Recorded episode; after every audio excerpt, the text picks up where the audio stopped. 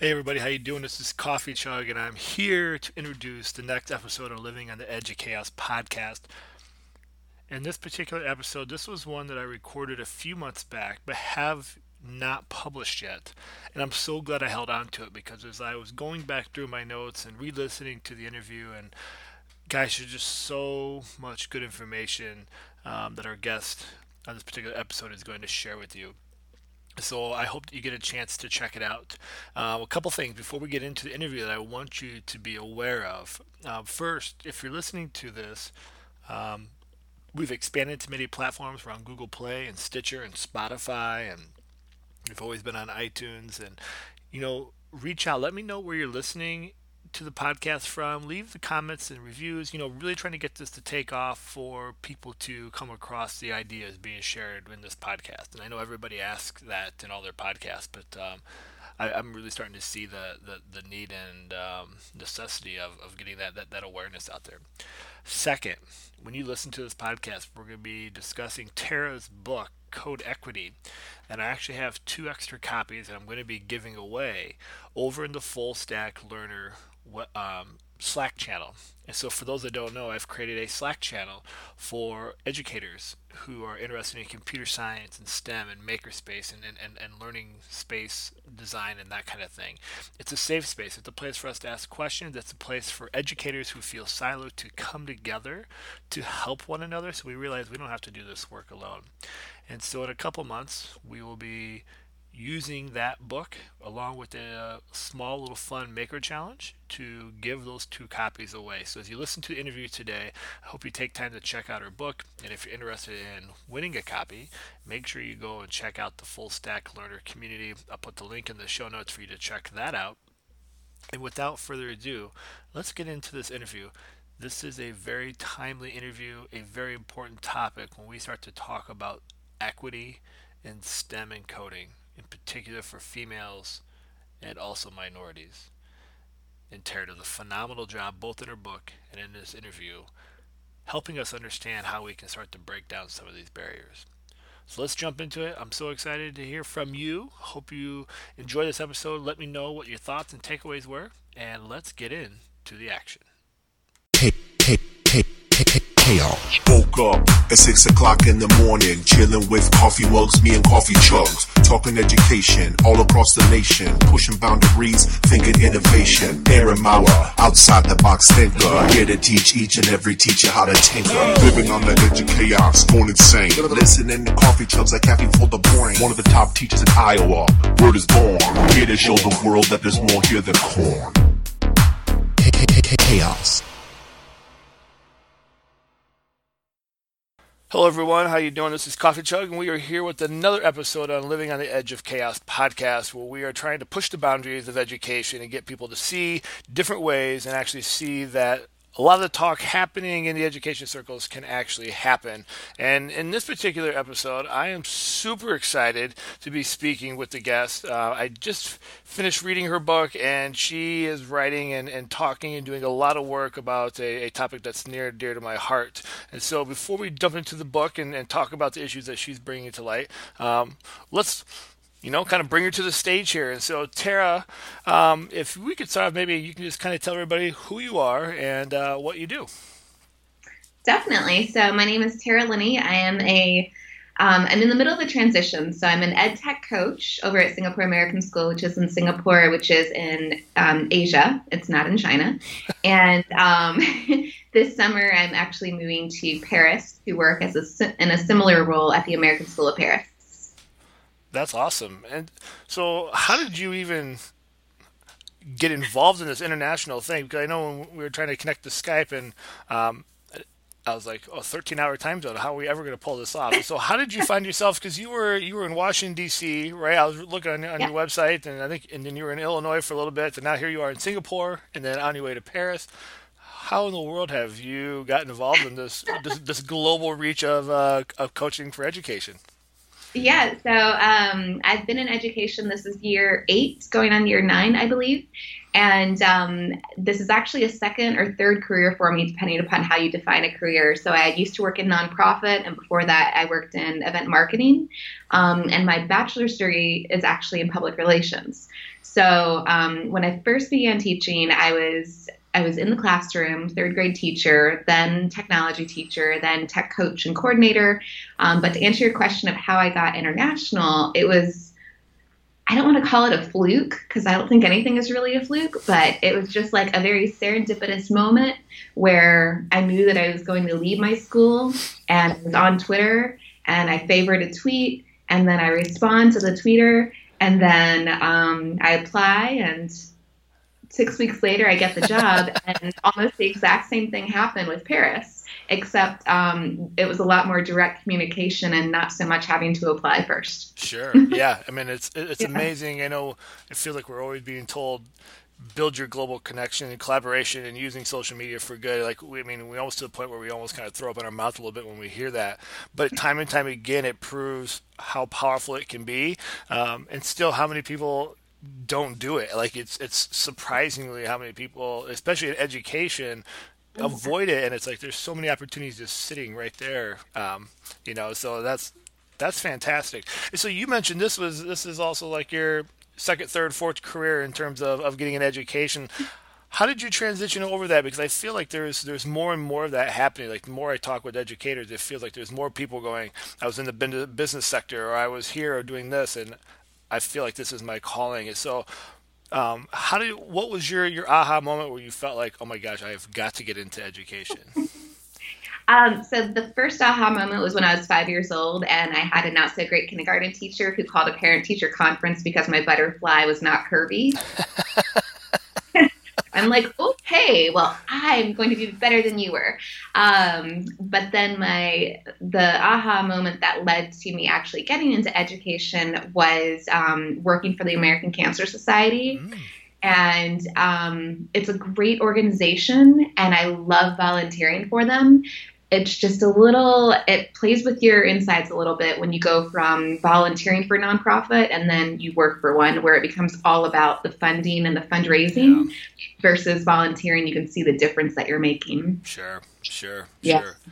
Yeah, that's, that's, uh, that's really fascinating. And I know when I was in preschool, I, I got in trouble. Um, they called my mother because I colored a, a cow red and not brown. So I was being uh, disobedient. So I can I can completely uh, relate there to uh, your education career uh, sparking what uh, what not to do. And so now that you're in education, yeah, I, I came across, I've read your book. You just recently came out with the book Code Equity. Um, I know people can't see the screen, but I'm holding it up, and um, but we'll have links in the show notes. And I I've, I love this book. I feel like like this is the work that I've been like wrapping around in my head, but have not had. I couldn't figure out a way. I blog about it. I, I talk STEM and coding, but I can never structure it in a way that flows. And I'm like, yes, like I just kept like nodding my head in this in this book, especially having two daughters of my own. And so, in here, your your book is looking at getting girls involved in in the coding. And so, how did you come from that journey? You know, as you you moved from the one sector into education, then from education, now really looking at at, at, at the equity piece. How did you get involved in coding? How did you get involved in STEM? And then really figuring out, like, I've got to be a voice to help kind of bridge this this, this gap that that currently exists. And um, even though I think things are getting better, there's still a ton of work to be done. Most definitely. So um, the coding movement for me started um, when the Hour of Code first happened about five years ago.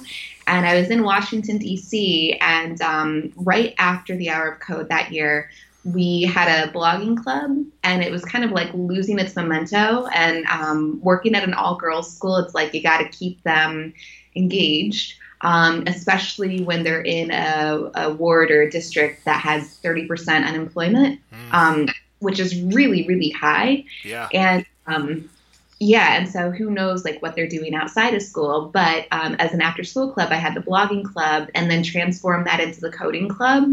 And the girls just loved it. I mean, it was the right mix of challenging and fun, and allowed them to like really like converse with one another and like grow and learn. And it was great. Um, what led to the book was actually coming to Singapore and starting up a coding club where there were twenty-four boys who signed up and one girl. Oh, yeah. yeah, yeah. And that girl was bullied by some of the boys in the club because she actually knew more than they did. So it was like this whole confidence, like, yeah, yeah. Uh, yeah, it was not fun. yep, yep. And, you know, unfortunately, you see more, you see that, I mean, that... that play out of a, a of a club or interest in this stuff or a twenty-four to one ratio, you know, is unfortunately not not uh, very uh, uncommon. I mean, you see it more and more, and you're trying to build that gap and tr- trying to bridge that through. And so what have been some things that you have found that, that has helped kind of balance the, the system? You know, as you get a chance to, to speak and work with other schools and, and things that you've done yourselves, what have been some things in which you've been able to kind of, you know, maybe it's not so much the idea of less boys, but more girls, because, I mean, it's important to have all those things, but how do you get that balance where more girls start to realize, like, oh, one, I can do this. Two, oh, my gosh, I actually, I kind of enjoy this. And then three, like, oh, my gosh, even more important, like, this actually could fit into a career that I'm interested in, and I didn't even realize it. Like, what have been some ways, cause I think, you know, as we... like as educators listening in, I think a lot of people will go, yes, uh, that's something that we want to fix. Like not just coding, but just in general, building up the the the the, the power structure to empower girls to get out and do more. Um, but like, but the question always comes to like that how piece. Like, well, what does that look like? How do I go about doing that? Well, one of the first steps is having equitable opportunities um, for both boys and girls. And so in coding, just like in a lot of STEM subjects, we always rely on the boys. Um, the people who teach these subjects tend to, more often than not, be boys. Well, not boys, but men. Right. Um, and so when it comes to those classes, it's like seeing, well, what examples do girls have to look up to? If throughout their entire K through twelve education, every teacher that they have in science, math, technology, whether it be coaches or teachers, if they're all men, they don't see anybody like them. And that's for twelve years, thirteen years, right? Yep. Um, So there's that visual aspect, number one. Number two is when we're in our classes, we need to remember that we have different people, that different types of pupils, right? And some of our students, they are the first ones to answer a question. They're always right. They just have, I've read article over article over article about how um, even in college courses, like the men are the ones who pop their hands up and they're like, this is the right answer. Even when it's not. Right, right. And it's having that, like, right? And so, but you don't really see that with women. Like, women will wait until they're fully qualified for a job before they'll even apply for it. Um, so it's building up that confidence in girls that, okay, you may not have this yet, but you need to have that iterative mindset and that confidence that you will get there. And I think for girls, especially if they see in their female teachers that, Um, maybe come into a challenge if they're not like calling on help right away or like giving up altogether. And if the teacher, whether it be male or female, can model that iterative mindset, then the student is more likely to pick up on it. Um, and, and giving enough wait time to allow the girl to think through how she's going to respond to something is very important. Yeah, I love that. And I know something that, like, I've been trying in my, so I have a nonprofit that I run on nights and weekends on top of my, my day job. And, and, and in there, I've got, I'm not quite fifty-fifty with, with, with the girls in my coding class, but we keep getting more girls, which is exciting. Um, but the one particular class, there's one girl in there, um, just the way the, the, the kids' schedules work. And she always talks about how much she hates being the only girl. And I'm always just like, I'm, I'm trying to figure this out, you know, like if you could just come to the other session, there's, there's, there's four girls, you'd be much better, you know, but, um, but it's, but it's interesting too, because even, cause there, this is a group of like from like third through eighth grade. And so she obviously notices cause she makes the comment, but you know, like it's, it's an interesting dynamic of outside the school day because the, the boys and girls really, they don't care once they get to the work. Like, but I'm always interested, like, but in the school, it's a whole different feel, right? Like when there's a class of twenty-five, there's many more factors at play. Like these kids all know they're coming to this space. It's a safe space to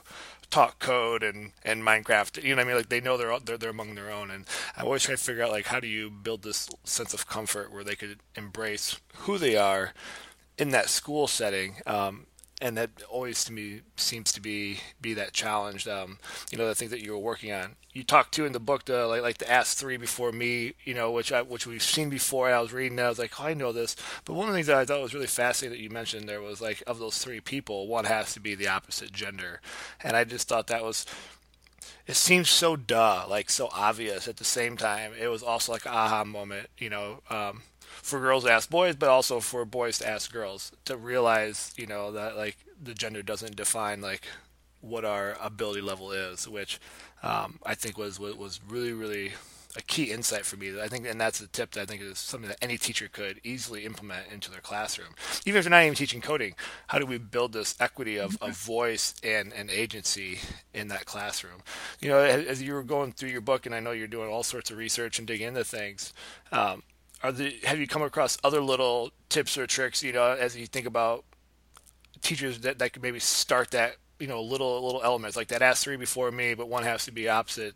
Um, gender person that you're talking to, like, are there other things that you have covered or found out that you're like, this works really well, at least to start the the movement of building some some equity, you know, in these education settings?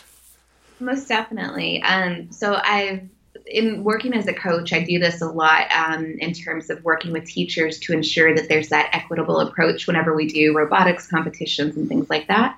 Um, so when you're creating teams of students, whether it be in robotics or whether it be in coding, making sure that it's based not on genders, like, okay, it's going to be boys against girls because that's always fair.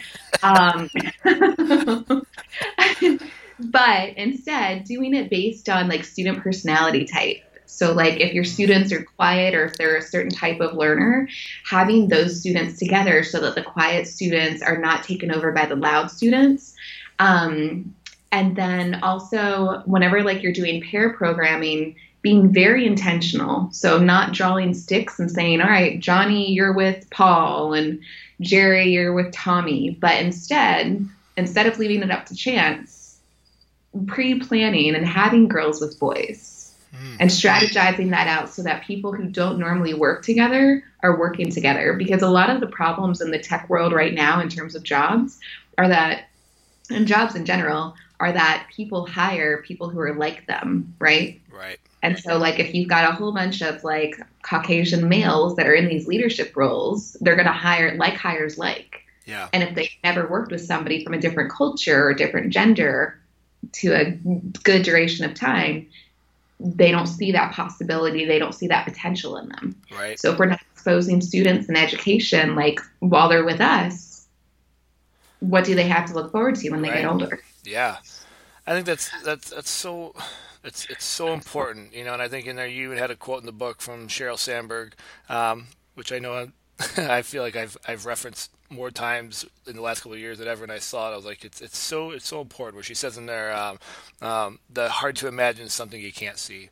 And I had this even myself, like in, in the non in my nonprofit, I have these high school kids that will come in and volunteer, and I finally had a female uh, student that was coming in into the coding class, and um, and she was like, I don't know anything about coding. I'm like, it doesn't even matter. Like, we just, I just need you here as like nudging these kids to keep going, like, and just have them talk to you about like they'll solve their own problem, and but like but it, you don't understand like how powerful your presence is right now. And so um, she came into the space, and the the girls just like could not get enough of her, um, you know. And I'm like, okay, so how do I how do I find more females so it's not just the tall, bald, ugly, white middle class guy? Like, you know what I mean? Like like I'm passionate about it. I'm trying to make it work, but I'm also like. I'm also that stereotype of that, th- you know, and like, I'm not trying to hold it against me, but I also realize like you have to leverage the forces. And so as, as we, as we think about moving into like school administrators or, or trying to get this next generation of, of, of leaders, especially like female leaders or um, minority leaders that come up and just be present, like, How do you how do you start how do you start those conversations, or, or what are things that you have done to help people see it? Because I think like even here in Iowa, like we'll talk about that we have those issues, but I don't know that everybody truly understands that it's an issue, if if that makes sense. Like it's like well, everybody talks a good game, and I think they have well intentions, but no one's doing anything to shift or provide those opportunities. And it's like I don't even know how to go about leading that or moving that needle. Um, and so I don't know if you've come across any of that kind of stuff in, in your work, or, or those conversations to get it started, um, because I think it's going to have to be a grassroots effort, um, because the people in charge, if they're not, if it's not their passion, they're not going to do anything about it, and because their plates are full with other things um, that they view important. So, so what have you found, or what are some things that you have done to kind of create this spark of, of catalyst, because we know that we need it? Um, well, I think a, a couple of big things. So I've done like uh, just random Twitter chats. I've done um, like webinars and things like that around the topic, and spoken at conferences. And um, what was very interesting was during the Kickstarter campaign back between Thanksgiving and Christmas, um, there was only pushback from two people. And one was not even included in like the tweets that were going out. He was like, "It should be coding for all." And it's like, you're right. You are exactly right. It should be coding for all. However, we can't even start talking about all when we have this equity issue. And then people confuse the word equity with equality. So treat everybody the same. Well, you can't treat everybody the same if not everybody starts off on the same playing field. Um, so that's where the equity piece comes into play. And the graphic that's in the preface of the book definitely, um, I think, is very, we have to be mindful of. Um, so understanding that, like, what's, what do we want more of, equality or equity? Do we want to give people what they need to be successful, or do we want to treat everybody the same because they're already there? Right, right. And for schools, definitely, like, um, especially high school administrators and just administrators overall, looking at what your graduation rates are, looking at your student body and who's taking those A A P computer science Um, tests and exams and everything, and who's taking those courses. If you don't have a single girl in your courses by the time they get into high school, that means that something happened like back in middle school or elementary that has prevented them. And if you're hiring all men to be tech coaches, that's also another problem. Um, one thing that is super easy, ad free, um, there's a program called Technovation Challenge, which has been around for I guess about eight to ten years. Um, and it's this international program. And what's really cool, I just had a high school team actually compete in this, um, is that it's purpose-driven coding. So only girls can participate. Um, what happens is they have to find a problem within their community that relates to um, the, the sustainable development goals. Oh, yeah. And, yeah. and Yeah, and they create the market plan, um, they create the business plan, they make the video, and they make the app that solves whatever this problem is. I had two high school girls finish that and submit their entry for the um, competition just last week. And what's really cool is that they had no coding experience before they got started in January. But because they had purpose behind what they were doing, they were totally into it. Self-directed, it was, I mean, just incredible. That's awesome. And that, I mean, those are the things that we've got to try to find more more opportunities for for kids. And I think um, we'll put a link in, in the show notes to, to that Technovation Challenge, so people can, can check on it that are listening in, so they can definitely see that and get involved. I just had, we have uh, Skills U S A. Um, I don't know if it's in Singapore or not, but it's this program that has all these competitions, and we just launched a new robotic one. Um, and so we got it started in our state, and we had two teams, and it was interesting. We get there, and it's small. There's only maybe seven or eight schools in our particular division, but there was, it was all male, you know, like, like the only females were like, like the, uh, the two mothers that came to support our team in this whole room. And I'm just like, no, like, it's like, how do we get more? I mean, one thing is it's exciting to get thing another platform started, but now it's like the goal is, okay, how do we start to get other people to see, you know, like girls and things in that involved into this? And I think you hit on a key point is like it's it's starting at a, at a younger age. And so where I see it, like, I spent fourteen years in a middle school, um, but I see even starting even before that of getting just that exposure to coding concepts and STEM concepts, you know, in the elementary classroom, it just where it becomes so natural that they don't even realize that it's just what, what everybody does. And so that's where I feel like like the hard part is, is, is we start to build this system. So when they get to the high school, to the A P classes and the computer science departments, and you want that enrollment to, to pick up, how do we start to create, and we kind of talked about it a little bit already, but like, how do you get people to see the need for that when it's not a required standard? I feel like that's where the the, the, the roadblock really is sitting right now is computer science standards. Most states don't have them. Um, um, and I'm not sure about other countries, so I can't speak to other countries. But I know in the state side, there's only maybe eight states that have required standards. Um, and if they do have them, some are just they're, they're recommended standards. You don't even have to use them. They're just there for you as a guide. And so it's kind of like, you know, the only things that are important are, are, are what gets measured. How do we start to get people to see like how important this is? Um, not that we need everybody to go into engineering, but just the thinking. You know, you, you, you're you're a big big fan of, you use the word, the, the, the iteration process, which I love, um, that constant reworking, reworking, and reworking kind of concept. How do we get that going? Um, and I guess I'm, I'm drawing on here, but I guess the focus would be for the classroom teacher that sees the need for it, but doesn't have the support. Maybe the, the administration doesn't see the the importance of it. How could a classroom teacher listening in or trying to figure this out, reading books, going, this is what I can do, while also still trying to juggle the forty thousand other things that, that are currently on, on the plate of all educators? So, and that was actually a, a really good uh, question, and that was a big part of the book. So um, part of the reason as to why I self-published is because the book's kind of long. Um, because there's a lot of information that doesn't exist, like all in a in an all-in-one situation in other books necessarily. Right. Um, right. So the entire back of the book is all curriculum integrations um, and different ways of how you can have coding and computational thinking be integrated into the curriculum instead of it being its own. Okay, we're doing an hour of code, but how about, hey, we're learning about geometry because we're in fourth grade. What's an angle? Let's get on Scratch, and you're going to write a program that defines an angle, and having the kids explore that way, because they're they're not graded on it as soon as like they're introduced to it. And with coding, it gives them that it gives them that computational thinking ability to like iterate, to create something, and then to bring it back into the standards that they're actually assessed on and say, oh yeah, I, I can make that connection. Um, why it's super important to do things like that is because if you look at time, so right now we're in twenty eighteen, two years away from twenty twenty. Um, by twenty thirty, the current kindergartners will be graduating from high school. Scary, like, scary to think. I know, it's so scary. All of the digitization happening in the world between A R and V R and um, M R and A I and all of these different acronyms, right? Um, there's a lot of tech that goes into creating that. Now, this isn't to say that like we should be raising nothing but creators and they shouldn't be consuming, but they should, they as in our students and ourselves, should at least understand what goes into creating, even if they're not the ones creating.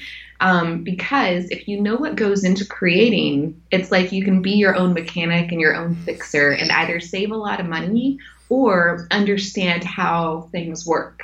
Yes, yes. I love that. I love that. The one, it's, it's, it's so like, aha. Like, I mean, that's where the thing, like, I feel like if it's, if people kind of have it as like, like it all in, right? Like, we're going to do this because everybody needs to learn how to code because that's the only way the jobs are going to be. Like, well, no, that's that's that's not true. There's going to be some really good paying jobs, and we we, we know that's going to be there, but you still have to have all these other things happening for society to function.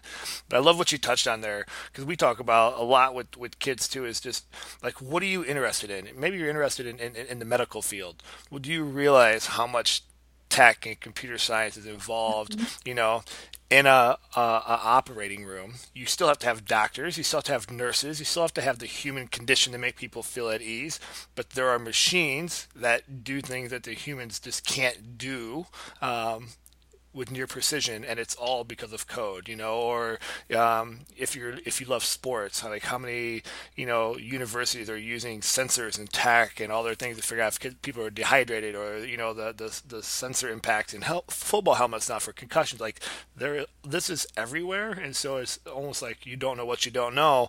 Like you have to realize that it's infused in everything that we do now. Like nothing is is is. You know, I always say nothing's dumb anymore. There is, there is a sensor laid somewhere. Um, and if you understand that it's all kind of the same operation, really what you just said. Either you can troubleshoot yourself, or two, just realizing that those are opportunities because you might have that idea that could be the next thing that makes life better or saves lives or becomes your business model, or you, you just don't know, but you have to realize all these things are they're, they're they're happening so fast, you know, and it's it's just being aware of that. And it's I feel like we've got this this disconnect where the world is moving so fast. And education, like education always is, moves so slow, you know. And it's like I feel like this divide is, and it's not anybody's fault, it, but it's the reality of we have to rethink our exposure to what we're doing with kids in the classroom, um, because we're we're going to be doing a disservice, you know. And I think that's that's really important what what what you touched on there. And so I want to be respectful of your time. I know we're, we're kind of getting closer to the the half hour mark, and I could just pick your brain on. I've got highlights all over. I mean, I just, I just, I've got, I just loved it. I love it, love it, love it. Um, so I could just sit here and talk hours for you. But as we kind of wrap this up, because I know you've got a life too. Or, you know, for, for the people listening in, and they, they, hopefully they've gained a lot of good things, and we'll put all the links to things we've mentioned in the show notes and your book and all that. What are any tips or suggestions or ideas, or any ideas that we didn't touch upon that you want to make sure you get a chance to uh, to, to, to share before we kind of bring this to a close? Wow. Um, and in a short amount of time, too. um, just so I guess one thing is um, to be mindful. And sometimes we get into teaching and we just get into these like um, zones where it's like, okay, this has to be done, and here's this guidebook on how to do it, and so I'm doing step by step, and we don't have time to do this and this and this and this, and I'm going to call on the first hand that goes up. Um, being aware of the impact that your decisions as an educator have on the students that you're educating, right?